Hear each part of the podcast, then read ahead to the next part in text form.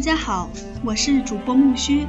今天我们所要分享的是《动画笔记》第四大部分，访谈二十五位国际动画大师动画创作之路。本部分的内容，这些来自世界九个国家和中国香港地区的二十五位杰出的动画艺术家，美国九位，加拿大两位，英国两位，法国一位，德国一位，荷兰一位，俄罗斯三位。中国内地三位，中国香港一位，日本两位，他们都是才华横溢的动画大师。他们不但创作出许多伟大的作品和黄金叶都表保留了下来，并且有许多有趣轶事的故事，也为后辈提供了许多宝贵的建议。他们精湛高水平的技巧，震撼的运动画面和包括无法预期的创新视觉效果，他们所创作的动画片无法被复制、被概述。一直是一代又一代的动画新手遵从的典范，观众百看不厌的佳片，他们是动画艺术精髓和艺术精英的代表。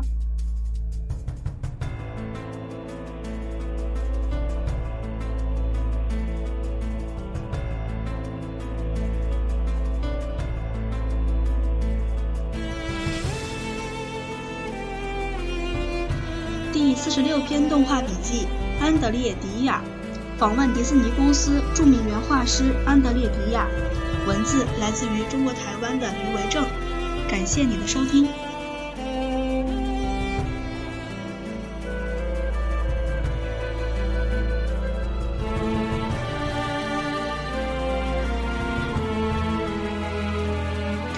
笔者在迪士尼动画电影工作室大厦尔餐厅见到这位心仪已久的原画家。听到一口浓厚的德国腔英文，在他朋克造型的外表呃外貌下，却有着斯文的谈吐。后来才晓得，他是从波兰移民到德国，再从德国转到美国，而引荐到迪士尼工作呃公司工作。在迪士尼工作是他一生的梦想。可能对大多数动画人员来说，迪士尼就代表着动画艺术的极致。他在美国参与的第一部动画影片。《黑神波传奇》一九八五，一起合作的伙伴还有当今的名导演蒂姆·波顿，而这部动画导演嗯群全是元老，像肯·安德森、弗兰克·托马斯等人。因这部影片在票房上惨遭滑铁卢，促使这一批元老级的动画师退休，也意味着新的动画势力崛起，像安德烈·迪亚、布拉德·伯德。格南·基恩等人，身为重要成员的迪亚选择继续留在迪士尼奋斗。终于，他等到迪士尼的第二个春天，成功的参与并创作了二十世纪八十年代末、九十年代初家喻户晓的《阿拉丁》《小美人鱼》《美女与野兽》《狮子王》等作品。他们都是出自这位才华横溢的动画家之手被创造出来的。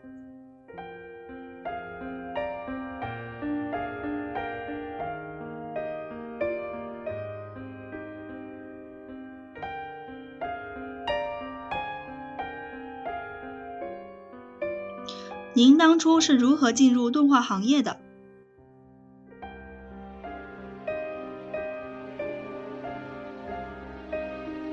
我是在波兰度过童年，后来移民到德国，就读于一家平面图案设计学校。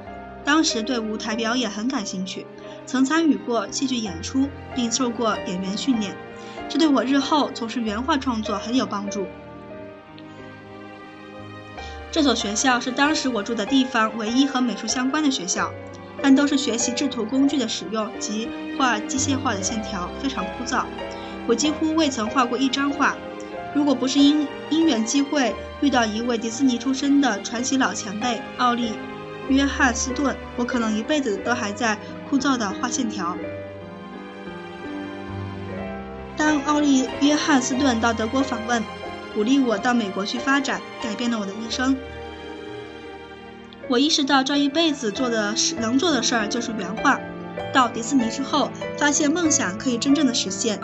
进入这一行后，嗯，我认识到，嗯，原画师最重要的是对人体素描的掌握，这亦是进入原画创作的不二法门。从迪士尼的老原画师和一些经典作品中，让我了解到动画创作的。领域很大，取之不尽，用之不竭。我意识到这是要付出一生所有的精力和心血，全力投入的事业。我最喜欢迪士尼路线的动画片，它让我觉得世界充满活泼、生机和乐趣，这也是动画的重要功能之一。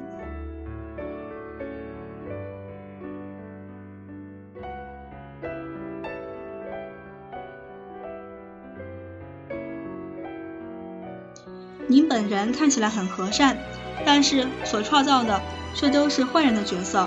你如何去创作反面的角色？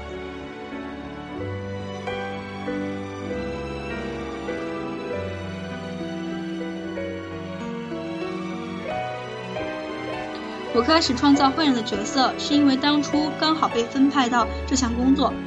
反派的角色其实比正派更难掌握，尤其是在迪士尼的片子中，不止。要使他坏，让人讨厌。坏人在动画片中还要做到能让人喜欢到某种程度，这是很不容易的。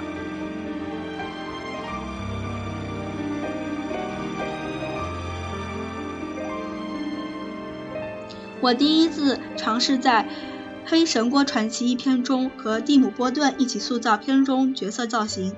蒂姆设计的角色相当复杂，而且有深度。但似乎不太符合迪士尼路线的需求，不为公司所接受。相对的，我设计的恶魔角色充满神秘、恐怖、可怕，但又无比魔力。虽然不是很讨喜的角色，但又富有挑战性。我借用很多暴君的形象来设计，也掌握到请配音演员威廉·郝特担任幕后配音，他的声音有一种不寒而栗的感觉。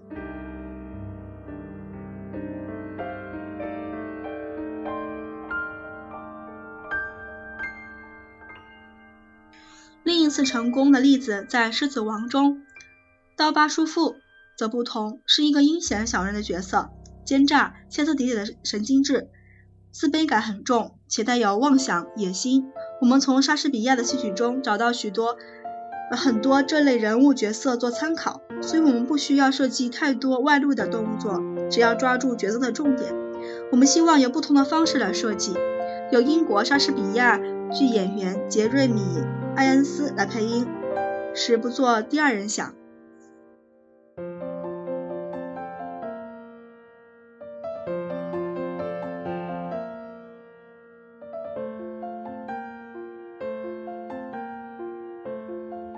一开始设计很多动作，但后来又改为改了很多动作，与其他角色反而起到对比衬托的作用。当然，我们也参考了许多迪士尼的经典之作，如《森林王子》。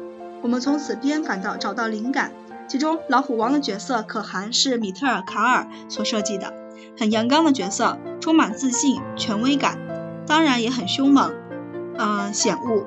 声音部分是由当时在好莱坞常扮演君王的乔治桑德斯来配音，充分表现了这个角色的个性。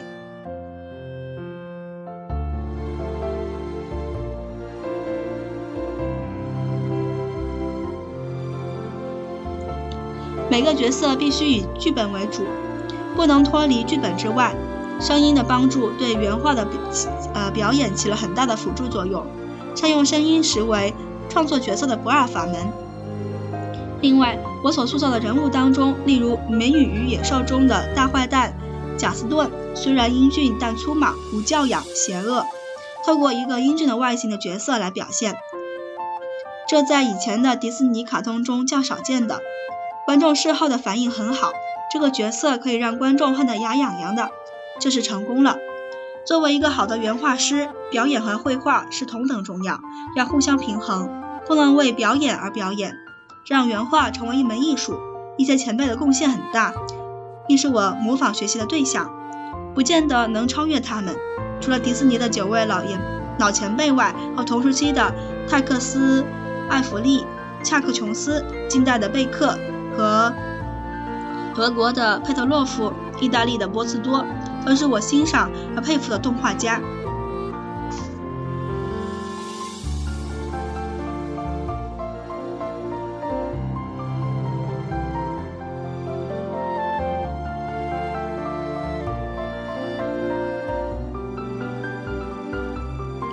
您对动画制作技术有何看法？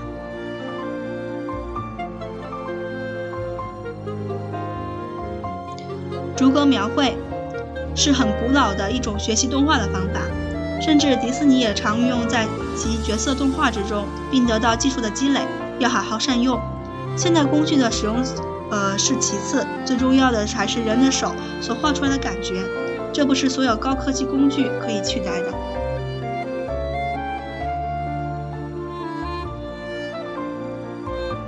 第四十六篇动画笔记，安德烈·迪亚就分享到这儿了，感谢你的收听。下一期我们所要分享的是第四十七篇动画笔记，比尔·汉娜访问美国著名动画公司汉娜巴伯拉创始人之一比尔·汉娜。文字来自于中国台湾的余维正。感谢你的收听，我们下期再见，谢谢。